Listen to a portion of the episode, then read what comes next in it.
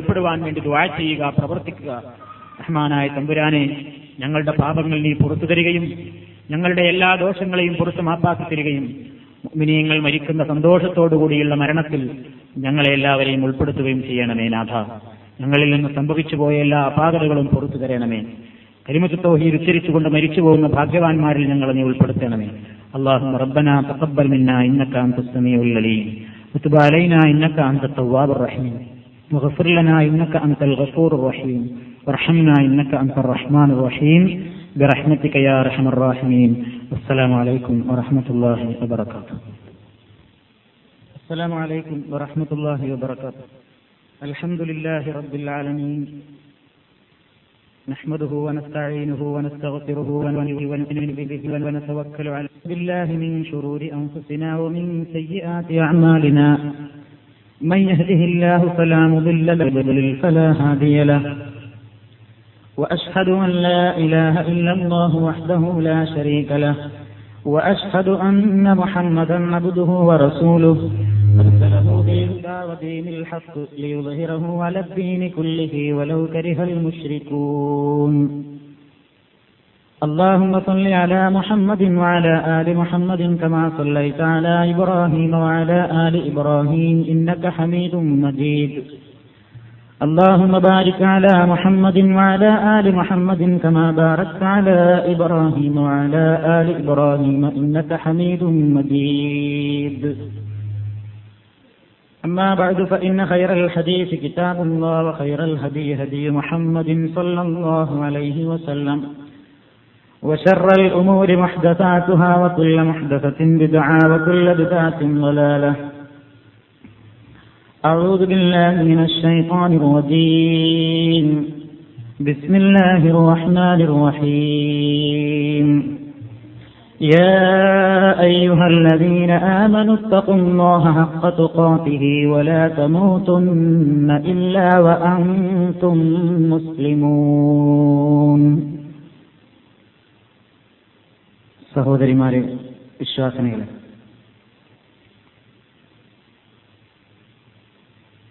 നമ്മുടെ ചർച്ചാ വിഷയമായ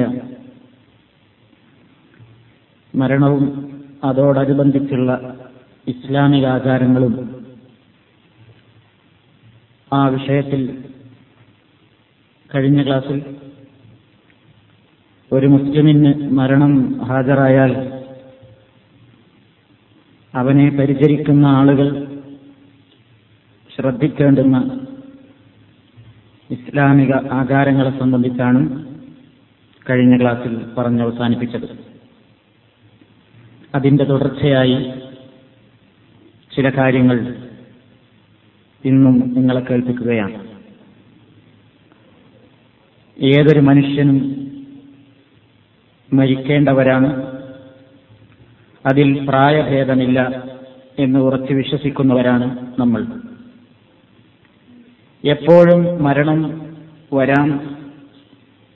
അതൊരു പക്ഷേ നമ്മൾ വെറുതെ ഇരിക്കുമ്പോഴായിരിക്കും, അതല്ലെങ്കിൽ ഡ്യൂട്ടിയിലായിരിക്കുമ്പോഴായിരിക്കും, ചിലപ്പോൾ ഉറങ്ങുമ്പോഴായിരിക്കും, ഒരുപക്ഷെ യാത്രാവേളയിലായിരിക്കാം. ഏത് സമയമെന്നോ സാഹചര്യമെന്നോ സന്ദർഭമെന്നോ സ്ഥലമെന്നോ മരണത്തിന് ഷർത്തുകളൊന്നുമില്ല. എവിടെ വെച്ചും മരിക്കാം. സ്ഥലം ഏതായിരിക്കുമെന്ന് ഈ ലോകത്ത് ഒരു മനുഷ്യനും അറിവ് കിട്ടിയിട്ടില്ല. പരിശുദ്ധ ഖുർആൻ നമ്മെ ഓർമ്മിപ്പിക്കുന്നു, വമാ തദ്രീ നഫ്സുൻ ബിഅയ്യി അർദിൻ തമൂത്. ഒരൊറ്റ മനസ്സിൻ മനുഷ്യനും എവിടെ വെച്ചാണ്, ഏത് ഭൂമിയിൽ വെച്ചാണ്, ഏത് പ്രദേശത്ത് വെച്ചാണ് അവൻ മരിക്കുക എന്നറിവില്ല. അത് പടച്ചതമ്പുരാന് മാത്രമേ അറിയൂ. ഈ ഗൾഫിൽ വന്ന് ജീവിക്കുന്ന നമ്മൾ എവിടെയാണ് പടച്ചതമ്പുരാൻ നമുക്ക് അന്ത്യവിശ്രമം കൊള്ളേണ്ടുന്ന മണ്ണൊരുക്കി വെച്ചിട്ടുള്ളത് എന്ന് നമുക്കറിഞ്ഞുകൂടാ. എവിടെ വെച്ച് മരിക്കുകയാണെങ്കിലും, ഏത് പ്രദേശത്ത് വെച്ച് മരിക്കുകയാണെങ്കിലും, ഈമാനോടുകൂടി വിശ്വാസ പ്രഖ്യാപനത്തോടുകൂടി മരിച്ചു പോകുവാനാണ് നമ്മൾ ആഗ്രഹിക്കുന്നത്, ആഗ്രഹിക്കേണ്ടത്, അതിനാണ് പ്രാർത്ഥിക്കേണ്ടത്. പക്ഷേ നമ്മൾ മരണത്തിന് വേണ്ടി ഒരുങ്ങിയവരാണോ? പലപ്പോഴും ഉത്ബോധനങ്ങളുടെ പോരായ്മയല്ല, ഉപദേശങ്ങളുടെ കുറവല്ല, ഈമാനിക ബോധത്തിന്റെ കുറവെന്നുകൊണ്ട് മാത്രം ഇസ്ലാമിന്റെ ആചാരങ്ങളും സമ്പ്രദായങ്ങളും സ്വഭാവ രീതികളും ജീവിതത്തിൽ പകർത്തുന്ന വിഷയത്തിൽ പ്രത്യേകിച്ച് യുവതലമുറ പിന്നോട്ട് പോയിക്കൊണ്ടിരിക്കുകയാണ്. ഉപദേശങ്ങൾ ഉപദേശിക്കുന്നവരുടെ ഒരു ജോലി എന്നതിലപ്പുറം അത് പ്രാവർത്തിക ജീവിതത്തിൽ ഞങ്ങൾ പ്രയോഗവൽക്കരിക്കേണ്ടവരാണെന്ന ധാരണ സമൂഹത്തിലെ ബഹുഭൂരിപക്ഷത്തിനും നഷ്ടപ്പെട്ടുകൊണ്ടിരിക്കുന്ന ദുഃഖകരമായ ഒരു സാഹചര്യത്തിലാണ് നമ്മൾ ഇന്ന് ജീവിച്ചുകൊണ്ടിരിക്കുന്നത്. ഈ വിഷയം കൈകാര്യം ചെയ്യുമ്പോൾ ഇത് കേട്ടുകൊണ്ടിരിക്കുന്ന എന്റെ സഹോദരിമാരോട് എനിക്ക് പറയാനുള്ളത്, ഒരു ചരിത്രം കേൾക്കുന്ന പ്രതീതിയോടുകൂടെയോ അതല്ലെങ്കിൽ ഒരു കഥ കേൾക്കുന്ന രൂപത്തിലോ അല്ല നിങ്ങൾ ഈ സംഭവങ്ങൾ കേൾക്കേണ്ടത്. എനിക്കും നിങ്ങൾക്കും ഇന്നല്ലെങ്കിൽ നാളെ അഭിമുഖീകരിക്കേണ്ടി വരുന്ന ഗൗരവതരമായ പ്രശ്നങ്ങളെ സംബന്ധിച്ചാണ് നമ്മൾ ചർച്ച ചെയ്തുകൊണ്ടിരിക്കുന്നത്. ഇന്നല്ലെങ്കിൽ നാളെ നാം നേതൃത്വം കൊടുത്തുകൊണ്ട് ഏതെങ്കിലും ജനാസ പരിചരിക്കേണ്ടി വന്നാൽ, നാം ഉള്ള ഒരു സദസ്സിൽ വെച്ച് ആർക്കെങ്കിലും മരണം വന്നാൽ, ഇസ്ലാമികമായ രൂപത്തിൽ ആ സഹോദരന് അല്ലെങ്കിൽ സഹോദരിക്ക് കർമ്മങ്ങൾ ചെയ്തു കൊടുക്കുവാനും അദ്ദേഹത്തെ ഇസ്ലാമിക ആചാരപ്രകാരം മറവ് ചെയ്യുവാനും അതുമായി ബന്ധപ്പെട്ട കാര്യങ്ങൾ കൈകാര്യം ചെയ്യുവാനുമുള്ള അറിവും ശേഷിയും സാമർഥ്യവും ബുദ്ധിവൈഭവവും നിങ്ങൾ നേടിയെടുക്കേണ്ടതുണ്ട്. പറയുന്ന ഓരോ വിഷയങ്ങളും നിങ്ങൾ ഹൃദിസ്ഥമാക്കുകയും മനഃപ്പാഠമാക്കുകയും വേണ്ടി വന്നാൽ അത് പ്രയോഗിക്കേണ്ടി വരുന്ന സന്ദർഭത്തിൽ ധൈര്യത്തോടുകൂടി ഒരിക്കലും പിന്മാറാതെ ഈ ഇസ്ലാമിക ആചാരങ്ങൾ ചെയ്യാൻ കഴിയാവുന്ന ഒരു മുസ്ലിം വനിതയാണ് ഞാനെന്ന നിശ്ചയദാർഢ്യത്തോടുകൂടെ തന്നെ ഈ വക കർമ്മങ്ങൾ ചെയ്യാൻ നിങ്ങൾ പ്രാപ്തി നേടണം. അതാണ് ഞാൻ എൻ്റെ ഈ ക്ലാസുകൾ കൊണ്ട് ഉദ്ദേശിക്കുന്നത്. അതിന് നിങ്ങൾ എത്രമാത്രം താല്പര്യം കൊടുക്കുന്നുവോ അത്രമാത്രം ഈ വിഷയത്തിലുള്ള എൻ്റെ നിയ്യത്തിൽ എനിക്ക് സന്തോഷമാണെന്ന് അറിയിച്ചു കൊള്ളുകയാണ്. ഈ കാര്യം ആമുഖമായി ഉണർത്തിക്കൊണ്ട് മറ്റു ചില വിഷയങ്ങൾ നിങ്ങൾ ഓർമ്മപ്പെടുത്തുകയാണ്. മുസ്ലിമിന്റെ മരണം ഉറപ്പായി കഴിഞ്ഞാൽ അവിടെ കൂടി നിൽക്കുന്ന ആളുകൾക്ക്, പുരുഷനാണെങ്കിൽ പുരുഷന്മാർ, സ്ത്രീകളാണെങ്കിൽ സ്ത്രീകൾ, അവർ ശ്രദ്ധിക്കേണ്ടുന്ന ചില കാര്യങ്ങളുണ്ട്. ഒന്നാമതായി റൂഹ് മനുഷ്യന്റെ ശരീരത്തിൽ നിന്ന് വേർപെട്ടു എന്ന് ഉറപ്പായി കഴിഞ്ഞാൽ ആദ്യം നമ്മൾ ചെയ്യേണ്ടത് ആ മയ്യത്തിന്റെ കണ്ണുകൾ അടക്കുക എന്നുള്ളതാണ്. കണ്ണുകൾ തുറന്നുകൊണ്ടേയിരിക്കും ഒരു മനുഷ്യൻ മരിക്കുമ്പോൾ. മരണത്തിന്റെ വെപ്രാളത്തിൽ, മരണത്തിന്റെ വേദനയിൽ, മരിക്കുന്ന സാഹചര്യത്തിൽ അവന്റെ ചുറ്റുഭാഗത്തും വന്നു ചേർന്നിരിക്കുന്ന മലായിക്കത്തുകളെ കണ്ട ഭയത്താൽ, ഒരുപക്ഷേ സങ്കടത്താൽ, പല രൂപത്തിലുള്ള ബേജാറും വെപ്രാളവും കാരണത്താൽ കണ്ണുകൾ തുറിച്ചുകൊണ്ടേയിരിക്കുമെന്ന് നമ്മുടെ നേതാവ് അഷ്റഫുൽ ഖൽഖ് മുഹമ്മദ് മുസ്തഫ സല്ലല്ലാഹു അലൈഹി വസല്ലം അറിയിച്ചു തന്നിട്ടുണ്ട്. അതുകൊണ്ട് തന്നെ അതേ രൂപത്തിൽ തന്നെ കണ്ണുകളെ നമ്മൾ വിട്ടേച്ചാൽ, ശരീരത്തിൽ ചൂടാറിക്കഴിഞ്ഞാൽ പിന്നെ ആ കണ്ണുകൾ നമ്മൾ എത്ര തന്നെ അടച്ചു പിടിച്ചാലും അടയാതെ തന്നെ തുറന്നു കിടക്കും. അതുകൊണ്ട് ജീവൻ പോയ ഉടൻ, റൂഹ് ശരീരത്തിൽ നിന്ന് വേർപെട്ട ആ നിമിഷം തന്നെ ഉടൻ ശ്രദ്ധിക്കേണ്ടതാണ് കണ്ണുകൾ അടച്ചു പിടിക്കുക. കുറച്ചു നേരം ഇങ്ങനെ അടച്ചു പിടിച്ചാൽ, പിന്നെ കൈവിട്ടാൽ കൺട്രോളുകൾ അടഞ്ഞു തന്നെ കിടക്കും. ആ സമയത്ത് ബേജാറ് കൊണ്ട് അതൊന്നും ശ്രദ്ധിക്കാതെ മാറി നിന്നാൽ പിന്നീട് മുഖം തുറന്നുകൊണ്ട് മയ്യത്ത് കാണുന്ന എല്ലാവർക്കും വളരെ സങ്കടമായിരിക്കും. കാരണം ഏതൊരു മനുഷ്യന്റെയും മയ്യത്ത് കാണുന്ന അവസരത്തിൽ തുറിച്ച കണ്ണുകളുമായിട്ടാണ് കിടപ്പെങ്കിൽ എല്ലാവർക്കും അത് മനസ്സിൽ വല്ലാത്ത വിഷമവും വേദനയും ദുഃഖവും ഉണ്ടാക്കുന്ന സംഗതിയാണ്. അതുകൊണ്ട് ഈ വിഷയം വളരെ ശ്രദ്ധിക്കണമെന്ന് പ്രവാചകൻ നമുക്ക് പഠിപ്പിച്ചു തന്നിട്ടുണ്ട്. നബി സല്ലല്ലാഹു അലൈഹി വസല്ലം ഒരിക്കൽ അബൂ സൽമാ റളിയല്ലാഹു തആല അൻഹുവിന്റെ ജനാസയുടെ അരികെ സമീപിച്ചു. ആ സമയത്ത് വഖദ് ശഖ്ഖ ബസറുഹു, അദ്ദേഹത്തിന്റെ കണ്ണുകൾ തുറന്നു കിടക്കുകയാണ്. ഫഅഗ്മലഹു, നബി സല്ലല്ലാഹു അലൈഹി വസല്ലം ആ കണ്ണുകൾ അടച്ചുപിടിച്ചു. സുമ്മ ഖാല, എന്നിട്ട് ഇങ്ങനെ പറഞ്ഞു, ഇന്നർ റൂഹ ഇദാ ഖുബില തബിഅഹുൽ ബസറു, ഇന്നർ റൂഹ്, നിശ്ചയമായും ആത്മാവ്, ജീവൻ, ഇദാ ഖുബില, അത് പിടിക്കപ്പെട്ടാൽ, തബിഅഹു, ആ ആത്മാവിനെ പിന്തുടരും, അൽ ബസറു, മനുഷ്യന്റെ കണ്ണ്. റൂഹ് എങ്ങോട്ടാണ് പോകുന്നത്, തന്റെ പര്യവസാനം എന്തായിരിക്കുമെന്ന് ബേജാറായിക്കൊണ്ട്, വെപ്രാളപ്പെട്ടുകൊണ്ട് ജീവൻ പോയ ഉടനെ ഈ കണ്ണുകൾ റൂഹിന്റെ പിന്നാലെ പാഞ്ഞുകൊണ്ടിരിക്കും, തുറിച്ചു നോക്കിക്കൊണ്ടിരിക്കും. എന്നെ എങ്ങോട്ടായിരിക്കും ഞാൻ എന്റെ ഖബർ ജീവിതം, എന്റെ പരലോകം എന്നൊക്കെ ചിന്തിച്ചുള്ള വെപ്രാളത്തിൽ അവന്റെ ദൃഷ്ടികൾ ഈ ആത്മാവിനെ പിന്തുടർന്നുകൊണ്ടിരിക്കും. അതുകൊണ്ടാണ് കണ്ണുകൾ തുറിച്ചു കിടക്കുന്നത്. ആ കണ്ണുകൾ നിങ്ങൾ അടച്ചുപിടിക്കുക എന്ന് നബി സല്ലല്ലാഹു അലൈഹി വസല്ലം പറയുന്നു. ഈ സംഭവം പ്രവാചകൻ പറഞ്ഞപ്പോൾ അവിടെ കൂടി നിൽക്കുന്ന ആളുകൾ അട്ടഹസിച്ചപ്പോൾ നബി സല്ലല്ലാഹു അലൈഹി വസല്ലം പറഞ്ഞു, പാടില്ല, നിങ്ങൾ അങ്ങനെ അട്ടഹസിച്ച് കരയരുത്. കരയുന്നതിന്റെ വിജയെ സംബന്ധിച്ച് ഞാൻ ശേഷം പ്രതിപാദിക്കുന്നു. ഈ ഹദീസിൽ നബി സല്ലല്ലാഹു അലൈഹി വസല്ലം നമുക്ക് അറിവ് തരുന്നത്, ഒരു മുസ്ലിമിന്റെ ഒരാൾ മരിച്ചു കഴിഞ്ഞാൽ ആ കണ്ണുകൾ തുറന്നു കിടക്കുമ്പോൾ മുഖം വികൃതമാകാതിരിക്കാൻ കണ്ണുകൾ നമ്മൾ അടച്ചു പിടിക്കണം. അതേപോലെ തന്നെ വായ തുറന്നു പോകും സാധ്യതയുണ്ട് വായ തുറന്നു പോകാൻ സാധ്യതയുണ്ട്. വായ പൊളിച്ചുകൊണ്ടൊക്കെ ആയിരിക്കും ചിലപ്പോൾ നമ്മൾ ചില മയ്യത്തുകളൊക്കെ കാണുമ്പോൾ ചിലപ്പോൾ അങ്ങനെ തോന്നാറുണ്ട്, വായ തുറന്നു പിടിച്ച് പല്ലൊക്കെ വെളിയിലായി എന്തോ ഒരു വികൃതമായ രൂപത്തിൽ കിടന്നു. അതൊക്കെ പരിചരിക്കുന്ന ആളുകൾ ശ്രദ്ധിക്കാത്തതുകൊണ്ട് വിവരക്കേട് കൊണ്ടുവരുന്ന ചില തോട്ടങ്ങളാണ്. വായ തുറന്നു പോകാതിരിക്കാൻ വേണ്ടി താടിയെല്ലുകൾ കൂട്ടിക്കെട്ടുന്ന ഒരു സമ്പ്രദായമുണ്ട് നമ്മുടെ നാടുകളിൽ. അതൊരു സുന്നത്ത് എന്ന നിലയ്ക്ക് ചെയ്യേണ്ടതല്ല. വായ അങ്ങനെ തുറന്നു കിടപ്പുണ്ടെങ്കിൽ അത് നമ്മൾ കുറച്ചു നേരം ഇങ്ങനെ താടിയെല്ലുകൾ കൂട്ടി അടച്ചു പിടിച്ചാൽ വായ കൂടിക്കോളും. ഇനി അതല്ല, അങ്ങനെ നിൽക്കുന്നില്ലെങ്കിൽ താടിയെല്ലുകൾ തലയോട് ചേർത്ത് ഒരു ശീലകഷ്ണം കൊണ്ട് കെട്ടിവെക്കുന്നതാണ് ഭംഗിയും അതാണ് വൃത്തിയും. അതേപോലെ തന്നെ കൈകാലുകളൊക്കെ നീട്ടി നിവർത്തി കിടത്തണം.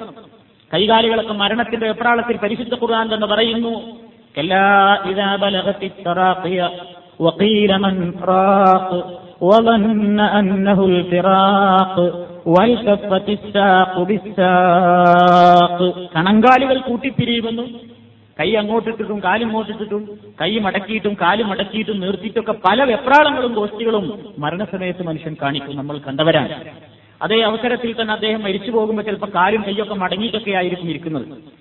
അപ്പോൾ ശരീരത്തിലെ ചൂടാറുന്നതിന്റെ മുമ്പ് ഉടനെ തന്നെ കൈകാലുകളൊക്കെ ശരിക്കും നീട്ടി നിവർത്തി നല്ല റെഡിയാക്കി നല്ല രൂപത്തിൽ തന്നെ കിടത്തണം. അവിടെ നമ്മൾ അമാന്തം കാണിച്ചാൽ കുറച്ചു നേരം കഴിഞ്ഞാൽ പിന്നെ നമ്മൾ കുളിപ്പിക്കുമ്പോഴൊന്നും ചെയ്താലൊന്നും ശരിയാവില്ല. കാൽമുട്ട് നീർത്തി കൂട്ടിപ്പിടിച്ചുകൊണ്ടാണ് കിടക്കുന്നതെങ്കിൽ അതാരും ശ്രദ്ധിക്കാതെ പോയാൽ പിന്നെ അങ്ങനെ തന്നെയായിരിക്കും ആ കാല്, നീർത്തിയാൽ നിവരില്ല. കൈ മടക്കി പിടിച്ചുകൊണ്ടാണെങ്കിൽ നീർത്താൻ ശ്രമിച്ചിട്ടില്ലെങ്കിൽ കൈ അങ്ങനെ തന്നെയായിരിക്കും പിന്നെ. അതുകൊണ്ട് ഇതൊക്കെ നമ്മൾ വിസ്താരമായിട്ട് കാണുന്നവയാണെങ്കിലും ശ്രദ്ധിക്കപ്പെടാതെ പോയാൽ കഫൻ ചെയ്യുമ്പോഴും കബറിൽ വെക്കുമ്പോഴും മയ്യത്ത് കൊണ്ടുപോകുമ്പോഴൊക്കെ ആ അപാകത ഇങ്ങനെ പൊന്നിക്കാണും. അതുകൊണ്ട് ഈ കാര്യത്തിൽ ശ്രദ്ധിക്കേണ്ടതാണ്. തലയിണയുണ്ടെങ്കിൽ, ഉയർന്ന തലയിണയുണ്ടെങ്കിൽ അത് നീക്കം ചെയ്യണം. അല്ലെങ്കിൽ തല ഇങ്ങനെ ആ ഭാഗത്തേക്ക് ഉയർന്നുകൊണ്ടിരിക്കും. ഒക്കെ ശ്രദ്ധിക്കേണ്ടതാണ്.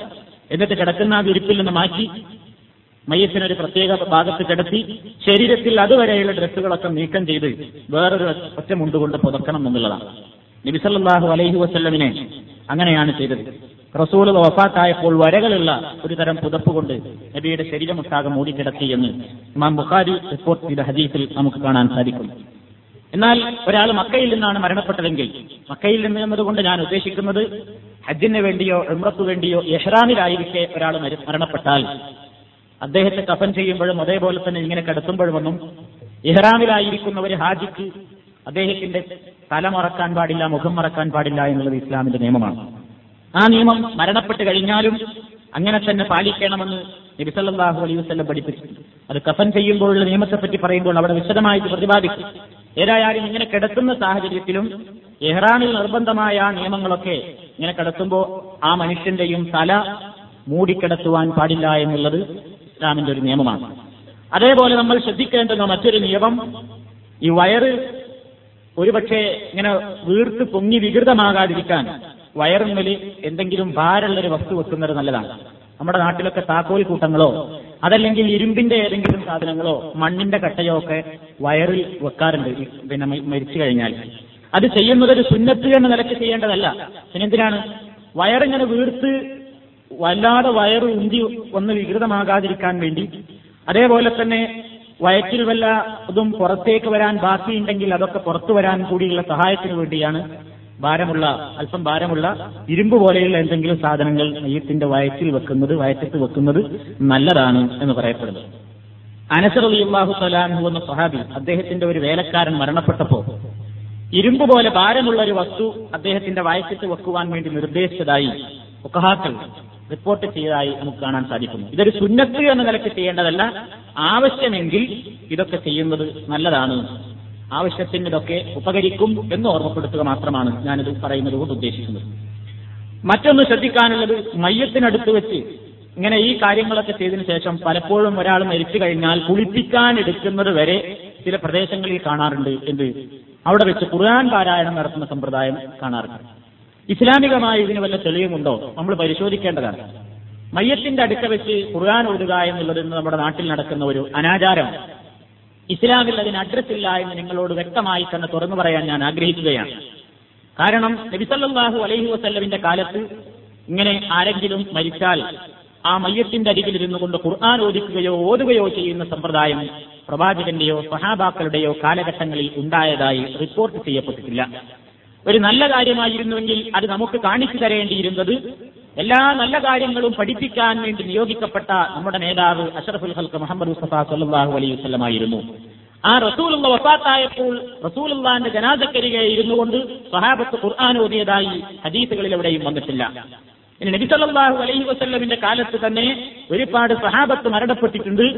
ആ സ്വഹാബികളുടെയൊന്നും ജനാസയുടെ അരികെ ഇരുന്നു കൊണ്ട്, മയ്യത്തിനരികെ ഇരുന്നു കൊണ്ട് ഖുർആൻ ഓതാൻ വേണ്ടി നിർദ്ദേശിച്ചതായോ പ്രവാചകൻ തന്നെ നേതൃത്വം കൊടുത്തതായോ ഹദീസുകളിൽ എവിടെയും റിപ്പോർട്ട് ചെയ്യപ്പെട്ടിട്ടില്ല. അതുകൊണ്ട് തന്നെ മരിച്ച വീട്ടിൽ ഇങ്ങനെ ഖുർആൻ ഓതുകയും ഒതുക്കുകയും ചെയ്യുന്ന സമ്പ്രദായം അത് പ്രവാചക സുന്നത്തിൽപ്പെട്ടതല്ലാത്ത ഒരു അനാചാരമാണ് എന്ന് നമ്മൾ മനസ്സിലാക്കിയിരിക്കേണ്ടതുണ്ട്. ആ വിഷയത്തിൽ റിപ്പോർട്ട് ചെയ്യപ്പെട്ടിട്ടുള്ള ഹദീസുകളെയും ദുർബലങ്ങളും സ്വീകാര്യയോഗ്യമല്ലാത്തതുമാണ് എന്ന് ഹദീസുകളെ സംബന്ധിച്ച് അവഗാഹ പാണ്ഡിത്യം നേടിയിട്ടുള്ള പണ്ഡിതന്മാർ അവരുടെ ഗ്രന്ഥങ്ങളിൽ വിശദമായി തന്നെ പ്രതിപാദിച്ചിട്ടുണ്ട്. ഇത് ചെയ്യാത്തതിന്റെ പേരിൽ, പലപ്പോഴും മരണപ്പെട്ട വീട്ടിൽ ഖുർആൻ ഓതുകയും ഓതിക്കുകയും ചെയ്യാത്തതിന്റെ പേരിൽ പല ആരോപണങ്ങളും പല ആളുകളിൽ നിന്നും കേൾക്കേണ്ടി വരാറുണ്ട്. എന്ത് വീടാണ്? പല ഹിന്ദുക്കൾ മരിച്ച വീട് പോലെ ഉണ്ടല്ലോ, അതല്ലെങ്കിൽ വേറെ മറ്റു വല്ലവരും മരിച്ച വീട് പോലെയുണ്ടല്ലോ, ഒരു ഖുർആൻ ഓത്ത് ഇവിടുന്ന് കേൾക്കുന്നില്ല, ഇവരേത് ജാതിക്കാരാണ്, ഇവരെന്ത് പഴച്ച കൂട്ടരാണ് എന്നൊക്കെ പറഞ്ഞ് മരിച്ച വീട്ടിൽ മയ്യത്തിനരികെ ഇരുന്നു കൊണ്ട് ഖുർആൻ ഓതിക്കുകയോ ഓതുകയോ ചെയ്യാത്തതിനെപ്പറ്റി പലരും പരാതി പറയുകയും ആക്ഷേപിക്കുകയും ആരോപണങ്ങൾ ഉന്നയിക്കുകയും ചെയ്യാറുണ്ട്. അതുകൊണ്ടാണ് ഞാൻ ഈ കാര്യം ഓർമ്മപ്പെടുത്തുന്നത്. മയ്യത്തിനരികെ വെച്ചുകൊണ്ടുള്ള ഖുർആൻ പാരായണം ഇസ്ലാമിക ആചാരങ്ങളിൽപ്പെട്ടതല്ല.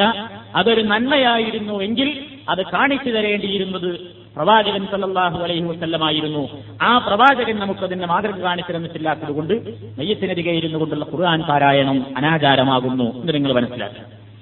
ഇനി മയ്യത്തിന്റെ അടുത്ത ബന്ധുക്കൾ ശ്രദ്ധിക്കേണ്ടുന്ന ചില കാര്യങ്ങൾ. ഒരാൾ മരിച്ചു എന്ന മരണവാർത്ത അറിഞ്ഞു കഴിഞ്ഞാൽ നമ്മൾ ശ്രദ്ധിക്കൽ പലപ്പോഴും വിവരമുള്ള ആളുകളിൽ നിന്ന് പോലും ഇതിനെതിരായിട്ട് ചില കാര്യങ്ങൾ കാണാറുണ്ട്. അതുകൊണ്ട് നമ്മളിത് വ്യക്തമായി തന്നെ മനസ്സിലാക്കണം. മയ്യത്തിന്റെ അടുത്ത ബന്ധുക്കൾ ശ്രദ്ധിക്കൽ: ഒന്ന്, മരണവാർത്ത അറിഞ്ഞു കഴിഞ്ഞാൽ ഉടനെ നമ്മൾ ക്ഷമ കൈക്കൊള്ളണം എന്നുള്ളതാണ്.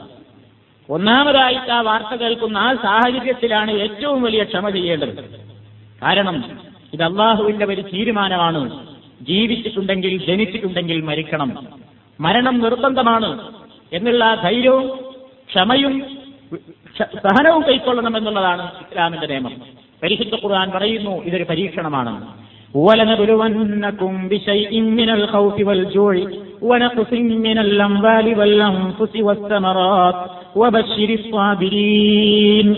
ഇത്തരത്തിലുള്ള പരീക്ഷണങ്ങൾ ഉണ്ടാകുമ്പോൾ സ്വത്ത് നഷ്ടമോ ശരീരനഷ്ടമോ വിശപ്പോ അതേപോലെ തന്നെ ഭയമോ എന്തു തന്നെ പരീക്ഷണങ്ങൾ ഉണ്ടായിരുന്നാലും പരിശുദ്ധ ഖുർആൻ പറയുന്നു وبشر الصابرين, ക്ഷമിക്കുന്ന ആളുകൾക്ക് നീ സന്തോഷ വാർത്ത അറിയിക്കുക.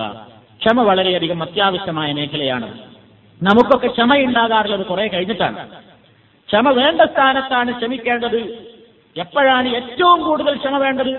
ബന്ധപ്പെട്ട ആളുകൾ മരിച്ചു എന്ന് കേൾക്കുന്ന ആ നിമിഷത്തിലാണ് ഏറ്റവും അധികം ക്ഷമിക്കുവാൻ നമുക്ക് സാധിക്കേണ്ടത്. അവിടെയാണ് ക്ഷമയുടെ പ്രസക്തി. കുറെ കഴിഞ്ഞാൽ പിന്നെ എല്ലാവർക്കും ക്ഷമിക്കാൻ സാധിക്കും, അതല്ല ഇവിടെ ഉദ്ദേശിക്കുന്നത്. ആ ഒന്നാമത്തെ സന്ദർഭത്തിൽ ഏറ്റവും അധികം ഫസ്റ്റിൽ ആ ഷോക്ക് ഉണ്ടാകുന്ന ആ സാഹചര്യത്തിൽ തന്നെ ക്ഷമിക്കുവാനുള്ള കഴിവുണ്ടാവുക ക്ഷമിക്കുവാനുള്ള കഴിവുണ്ടാവുക എന്നുള്ളതാണ് ഈ വിഷയത്തിൽ നമ്മൾ മനസ്സിലാക്കിയിരിക്കേണ്ടുന്ന ഏറ്റവും പ്രധാനപ്പെട്ട നിയമം. നബി സല്ലല്ലാഹു അലൈഹി വസല്ലമിന്റെ കാലത്ത് പ്രവാചകൻ തിരുമേനി തന്നെ നേരിട്ട് ഇടപെട്ട ഒരു ചരിത്രം അനസ് ബിൻ മാലിക് റളിയല്ലാഹു തആല അൻഹു എന്ന് റിപ്പോർട്ട് ചെയ്യുന്നു. മറ റസൂലുള്ളാഹി സല്ലല്ലാഹു അലൈഹി വസല്ലം ബി ഇംറഅത്തിൻ ഇൻദ ഖബറിൻ വഹിയ തബ്കി. നബി ഒരു ഖബറിനരികെ നടന്നുപോയപ്പോൾ ആ ഖബറിനരികെ ഒരു സ്ത്രീ നിന്നുകൊണ്ട് കരയുകയാണ്. അവർ അരമുറയിട്ട് കരയുകയാണ് ഖബറിന്റെ അരികെ നിന്നുകൊണ്ട്. നബി സല്ലല്ലാഹു അലൈഹി വസല്ലം അവളോട് പറഞ്ഞു: ഹേ പെണ്ണേ, ഇത്തഖില്ലാഹ വസ്ബിരി, നീ അല്ലാഹുവിനെ സൂക്ഷിക്കുക, വസ്ബിരി, നീ ക്ഷമ കൈക്കൊള്ളുക, ഇങ്ങനെ ഖബർ കരികനെന്നുകൊണ്ട് നീ പൊട്ടിക്കരയരുത്, ഇങ്ങനെ നീ അട്ടഹസിക്കരുത്. അപ്പോൾ ആ പെണ്ണ് പറഞ്ഞു, ആ സ്ത്രീക്ക് മനസ്സിലായിരുന്നില്ല തന്നോട് ഈ ഉപദേശിക്കുന്നത് അള്ളാഹുവിന്റെ റസൂലാണെന്ന് മനസ്സിലായിരുന്നില്ല, ഏതോ ഒരു പുരുഷനാണെന്ന് വിചാരിച്ചുള്ളൂ.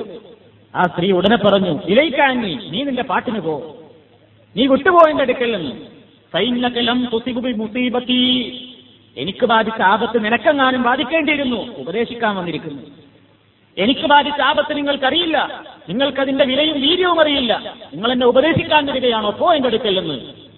പ്രവാചകനെ ആ സ്ത്രീ ആട്ടിയോടിച്ചു. ആ സ്ത്രീക്കറിയില്ലായിരുന്നു തന്നെ ഉപദേശിച്ചത് അള്ളാഹുവിന്റെ റസൂലാണെന്ന്. വഖീലലഹ, കുറച്ചു കഴിഞ്ഞപ്പോൾ അവളോട് പറഞ്ഞു, നിങ്ങൾ ആരെയാണ് ഇരട്ടിയോടിച്ചത്? ഹുവ റസൂലുള്ളാഹി സ്വല്ലല്ലാഹു അലൈഹി വസല്ലം, അള്ളാഹുവിന്റെ റസൂലായിരുന്നു നിങ്ങളോടാ പറഞ്ഞത്. കരയരുതെന്നും അട്ടഹസിക്കരുതെന്നും ക്ഷമിക്കുവാനും തഖ്വ കൈക്കൊള്ളുവാനും നിങ്ങളോട് ഇപ്പോൾ ഉത്ബോധനം നടത്തിയത് പ്രവാചകനായിരുന്നു. ഫഅഖദഹ മിനൽ മൗത്ത്, ഇത് കേട്ടപാടെ ആ സ്ത്രീക്ക് വലിയ സങ്കടമായി. ഫാത്തത്ത് ബാബ റസൂലുള്ളാഹി സ്വല്ലല്ലാഹു അലൈഹി വസല്ലം, അല്ലാഹുവിന്റെ റസൂലിനെ തെരഞ്ഞുകൊണ്ട് അവർ പ്രവാചകന്റെ വീട്ടിന് തിരികെയെത്തി. ആ സ്ത്രീ പറയുന്നു, ഫലം തജ്റ ഇൻദഹു ബവ്വാബീൻ, വീട്ടിൽ കാവൽക്കാരൊന്നും ഉണ്ടായിരുന്നില്ല, ഒരു കാവൽക്കാരുമില്ല, ഗേറ്റ് കീപ്പർമാരൊന്നുമില്ല പ്രവാചകന്. ഫഖാലത്ത്, അവൾ പറഞ്ഞു, യാ റസൂലുള്ളാഹി, അല്ലാഹുവിന്റെ റസൂലേ, ഇന്നി ലം അരിക, എനിക്ക് നിങ്ങളെ മനസ്സിലായില്ല, നിങ്ങൾ എന്നോട് ഉപദേശിച്ചപ്പോൾ നിങ്ങളോട് ഞാൻ പറയാൻ പറ്റാത്തത് പറഞ്ഞുപോയി. നബിയെ, എനിക്ക് നിങ്ങൾ റസൂലാണെന്ന് അറിയില്ലായിരുന്നു, എന്റെ അപ്പോഴത്തെ വിഷമം കൊണ്ട് ഞാൻ എങ്ങനെ പറഞ്ഞുപോയി, ക്ഷമിക്കണം. അള്ളാഹുവിന്റെ റസൂൽ പറഞ്ഞേ തന്നെ, ഇന്ന സബറ ഇന്ദ അഖ്വലി സദമതി, ക്ഷമ എന്ന് പറയുന്നത് ഒന്നാമതായി തോക്കേൽക്കുന്ന ആ സമയത്താണ് വേണ്ടത്, നിനക്കതുണ്ടായില്ല, അതുകൊണ്ട് ഇനി ആവർത്തിക്കരുത് എന്ന് പ്രവാചകനോട് നിർദ്ദേശിച്ചു. കുറെ കഴിഞ്ഞ് പറയേണ്ടതൊക്കെ പറഞ്ഞ്, ദേഷ്യപ്പെടേണ്ടതൊക്കെ ദേഷ്യപ്പെട്ട്, കരയേണ്ടതും അട്ടഹസിക്കേണ്ടതൊക്കെ പറഞ്ഞു തീർത്ത്, എണ്ണി പെറുക്കേണ്ടതൊക്കെ പെറുക്കി കുറെ കഴിഞ്ഞിട്ടാണ് ക്ഷമ വന്നത്. അപ്പൊ നബി പഠിപ്പിച്ചു കൊടുക്കുകയാണ്, ഇപ്പോഴല്ലായിരുന്നു ക്ഷമിക്കേണ്ടിയിരുന്നത്, ക്ഷമ ഉണ്ടാകേണ്ടത് ഫസ്റ്റിൽ ആ ഷോക്ക് ഉണ്ടാകുന്ന ആ സാഹചര്യത്തിലാണ്. നമുക്കതിന് സാധിക്കാറുണ്ടോ? പെട്ടെന്ന് മരണവാർത്ത കേട ഒട്ട ഒരു പക്ഷെ നമ്മൾ ബോധരഹിതരായി വീഴും, കൈകാലുകൾ തടിക്കും, ആറത്തടിക്കും. അതേപോലെയുള്ള ഒരുപാട് ജാഹിലിയ്യ സംസ്കാരങ്ങൾ ചെയ്തു കൂട്ടാറുണ്ട്. ഇസ്ലാം അതെല്ലാം കർശനമായി തന്നെ വിരോധിച്ചിരിക്കുകയാണ്. ക്ഷമക്ക് ഏറ്റവും വലിയ പ്രതിഫലമുണ്ട് ആ സമയത്ത്. എത്രത്തോളം ഒരു മാതാവ് അവളുടെ കുട്ടികൾ, പറക്കമിറ്റാത്ത കുട്ടികൾ മരണ മരണപ്പെട്ടതിന്റെ പേരിൽ, ഒരു സ്ത്രീക്ക് അവളുടെ കുട്ടികൾ മരിച്ചുപോയതിന്റെ പേരിൽ അവൾ അള്ളാഹുവിന്റെ പ്രതിഫലത്തെ മോഹിച്ചുകൊണ്ട് ക്ഷമിക്കുകയാണെങ്കിൽ അത് അവൾക്ക് സ്വർഗപ്രവേശനത്തിന് കാരണമാണെന്നാണ് പ്രവാചകൻ സല്ലല്ലാഹു അലൈഹി വസല്ലം പഠിപ്പിച്ചിരുന്നിട്ടുള്ളത്. റസൂൽ എന്ന് പറയുന്നു, അയ്യുമംറഅത്തിൻ മാതലഹാ സലാസത്തുൻ മിനൽ വലദ് കാനൂ ഹിജാബൻ മിനൻ നാർ ഖാലത് ഇംറഅത്തുൻ വസ്നാനി ഖാല വസ്നാൻ, ബുഖാരി മുസ്ലിം. റസൂൽ എന്ന് പറയുന്നു, ഏതെങ്കിലും ഒരു പെണ്ണ്, ഒരു സ്ത്രീ, മാതലഹാ സലാസത്തുൻ മിനൽ വലദി, അവളുടെ മൂന്ന് കുട്ടികൾ മരിച്ചുപോയെങ്കിൽ കാനൂ ഹിജാബൻ മിനൻ നാർ, ഈ മൂന്ന് കുട്ടികളും ഈ സ്ത്രീക്ക് നരകത്തിൽ നിന്നുള്ള മറയായിരിക്കും. അപ്പൊ ഒരു പെണ്ണ് ചോദിച്ചു, മൂന്ന് കുട്ടികൾ എന്നെ മരിക്കുമോ നബിയെ നരകത്തിൽ പ്രവേശിക്കാതിരിക്കാൻ? വസ്നാനി, രണ്ട് കുട്ടികളായാലോ? അപ്പൊ നബി പറഞ്ഞു, വസ്നാനി, ആ രണ്ട് കുട്ടികൾ മരണപ്പെട്ടാലും അങ്ങനെ തന്നെയാണ്. കുട്ടികളുടെ എണ്ണമല്ല അവിടെ പ്രസക്തി എന്നർത്ഥം. അള്ളാഹുവിന്റെ പൊരുത്തം ഉദ്ദേശിച്ചുകൊണ്ട് തന്റെ മകനെ അള്ളാഹു തന്നെ ഏൽപ്പിച്ച അമാനത്തായിരുന്നു, സ്വത്തായിരുന്നു, സൂക്ഷിപ്പ് സ്വത്തായിരുന്നു, അത് ഞാൻ അങ്ങോട്ട് തിരിച്ചു കൊടുക്കുകയാണ് എന്നുള്ള ധൈര്യത്തോടുകൂടെ പിടിച്ചു നിൽക്കാൻ, അലമുറയിട്ട് കരയാതെ, ഗുണഗണങ്ങൾ എണ്ണിപ്പറഞ്ഞ് മാറത്തടിച്ച് നിലവിളിക്കാതെ, പ്രയാസങ്ങൾ മനസ്സിൽ ഒതുക്കിക്കൊണ്ട് ക്ഷമിക്കാൻ കഴിവുണ്ടെങ്കിൽ ആ കുട്ടികൾ ഈ മാതാപിതാക്കളെ സ്വർഗീയാരാമത്തിലേക്ക് വലിച്ചഴച്ചു കൊണ്ടുപോകുവാൻ തക്ക ഭാഗ്യം ഇവർക്ക് നേടിയെടുക്കാൻ സാധിക്കുന്നു എന്നാണ് റസൂൽ എന്ന് പറയുന്നത്. ഒരു ഹദീസിൽ പ്രവാചകൻ ഇത് ഒന്നുകൂടെ വിശദീകരിക്കുന്നു. ഒരു മുസ്ലിമായ മാതാപിതാക്കൾ, ആ മാതാപിതാക്കളുടെ കുട്ടികൾ മരിച്ചു, പ്രായപൂർത്തിയാകാത്ത ആ കുട്ടികൾ മരിച്ചു, അപ്പോഴാണല്ലോ കൂടുതൽ സങ്കടം ഉണ്ടാവുക. ഇല്ലാ അദ്ഖലഹുമുല്ലാ, അള്ളാഹു അവരെ സ്വർഗത്തിൽ പ്രവേശിപ്പിക്കും, അവരെയും അബവൈഹി മൽജന്ന, അവരെയും അവരുടെ മാതാപിതാക്കളെയും സ്വർഗത്തിൽ പ്രവേശിപ്പിക്കും ബിഫദ്ലി റഹ്മതിഹി, പടച്ചവന്റെ കാരുണ്യം ഒന്നുകൊണ്ട്.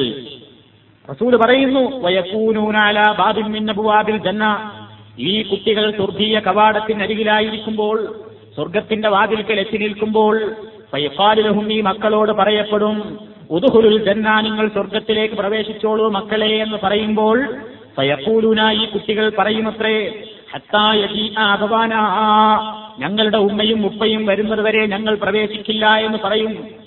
ഫയഖാലു ലഹും, അപ്പോൾ ഈ മക്കളോട് പറയും, ഉദ്ഖുലുൽ ജന്ന അൻതും വഅബവാകും ബിഫദ്ലി റഹ്മത്തില്ലാഹി, പടച്ചവന്റെ റഹ്മത്തും ഫളലും കൊണ്ട് നിങ്ങളും നിങ്ങളുടെ മാതാപിതാക്കളും സ്വർഗത്തിൽ പ്രവേശിച്ചുകൊള്ളുക എന്നവരോട് പറയപ്പെടുമെന്ന് അള്ളാഹുവിന്റെ റസൂൽ നമ്മെ പഠിപ്പിക്കുകയാണ്. ക്ഷമക്ക് ഇത്രമാത്രം വീര്യമുണ്ട്, ഇത്രമാത്രം പ്രതിഫലം അതിനുണ്ട്. കാരണം എന്താണ്? അത് ഏറ്റവും അധികം വളരെയധികം ഈമാനും മാനസികമായ കരുത്തുമുള്ളവർക്ക് നേടിയെടുക്കാൻ കഴിയാവുന്ന ഒരു കാര്യമായതുകൊണ്ടാണ്. നമുക്ക് തോന്നുന്നില്ലേ, ഓ ഇങ്ങനൊരു കാര്യം കൊണ്ടാണ് സ്വർഗത്തിൽ പ്രവേശിക്കുമെന്ന്? അത് സ്വർഗത്തിൽ പ്രവേശിക്കുമെന്ന് തോന്നുന്ന എപ്പോഴാണ്? നമുക്കറിയാം, അത്തരത്തിലുള്ള ഒരു സാഹചര്യം നമുക്ക് സംജാതമാകുമ്പോൾ എത്രമാത്രം നമുക്കൊക്കെ പിടിച്ചു നിൽക്കാൻ സാധിക്കാറുണ്ട് എന്ന്. നമ്മളത് കേൾക്കുന്നവാട് നമ്മൾ ചെയ്യേണ്ടത് ഇന്നാ ലില്ലാഹി വ ഇന്നാ ഇലൈഹി റാജിഊൻ എന്ന് പറയാൻ കഴിയണം. പരിശുദ്ധ ഖുർആൻ അതാണ് പഠിപ്പിച്ചത്. വബശ്ശിരിസ് സാബിരീൻ الذين إذا أصابتهم مصيبة قالوا إنا لله وإنا إليه راجعون أولئك عليهم صلوات من ربهم ورحمة وأولئك هم المهتدون. ക്ഷമിക്കുന്ന ആൾക്കാരുടെ സ്വഭാവം അല്ലാഹു തആല പറയുന്നു. الذين إذا أصابتهم مصيبة അവർക്ക് വല്ല മുസീബത്തുകളും ബാധിച്ചാൽ, വല്ല വിപത്തുകളും വന്നാൽ അവരവിടെ അക്ഷമ കാണിച്ചുകൊണ്ട് കോലാഹലമുണ്ടാക്കുന്നവരല്ല. അവരെന്തു പറയും? അവരിങ്ങനെ പറയും, അല്ലദീന ഇദാ അസാബത്തുഹും മുസീബത്തുൻ ഖാലൂ ഇന്നാ ലില്ലാഹി വ ഇന്നാ ഇലൈഹി റാജിഊൻ. എന്താണ് അതിന്റെ അർത്ഥം? ഇന്നാ ഞങ്ങളൊക്കെയും ലില്ലാഹി അല്ലാഹുവിനുള്ളവരാണ്, വ ഇന്നാ ഞങ്ങളെല്ലാം ഇലൈഹി അവനിലേക്ക് തന്നെ റാജിഊൻ മടങ്ങിച്ചെല്ലുന്നവരാണ്. അതുകൊണ്ട് എനിക്ക് വിഷമമില്ല. ഇന്നെന്റെ മകൻ മരിച്ചു, എന്റെ മകൾ മരിച്ചു, എന്റെ ബാപ്പ മരിച്ചു, ഉമ്മ മരിച്ചു, ആര് മരിച്ചാലും അവരുടെ പിന്നാലെ ഞാനും പോകേണ്ടവരാണ്. അള്ളാഹുവിനുള്ളവർ തന്നെയാണ് ഞങ്ങളെല്ലാം, ഞങ്ങളൊക്കെ അവനിലേക്ക് മടങ്ങേണ്ടവരാണ് എന്ന് പറയൽ ഇസ്ലാമികമായി ഒരു പ്രധാനപ്പെട്ട കർമ്മമാകുന്നു. നബി സല്ലല്ലാഹു അലൈഹി വസല്ലം പറയുന്നു, ഉമ്മു സൽമാ ബീവിയിൽ റിപ്പോർട്ട് ചെയ്യുന്ന ഹദീസിൽ കാണാൻ സാധിക്കും, അള്ളാഹുവിന്റെ റസൂൽ ഇങ്ങനെ പറഞ്ഞിട്ടുണ്ട് എന്ന് ഉമ്മു സൽമാ ബീവി പറയുന്നു. മാ മിൻ മുസ്ലിമിൻ തുസീബുഹു മുസീബ, ഏതെങ്കിലും ഒരു മുസ്ലിമിന് ഒരാപത്ത് ബാധിച്ചു, എന്നിട്ട് അള്ളാഹു കൽപ്പിച്ചതുപോലെ അവൻ ഇങ്ങനെ പറഞ്ഞാൽ എങ്ങനെ?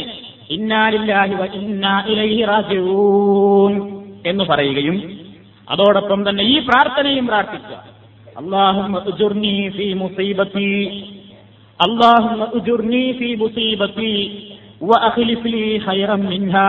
ഈ പ്രാർത്ഥന നിങ്ങൾ പഠിച്ചിരിക്കണം. അല്ലാഹുമ്മ ഉജുർനി ഫീ മുസീബത്തി എന്നുകൂടെ പറയുക. എന്താ ഇതിന്റെ അർത്ഥം?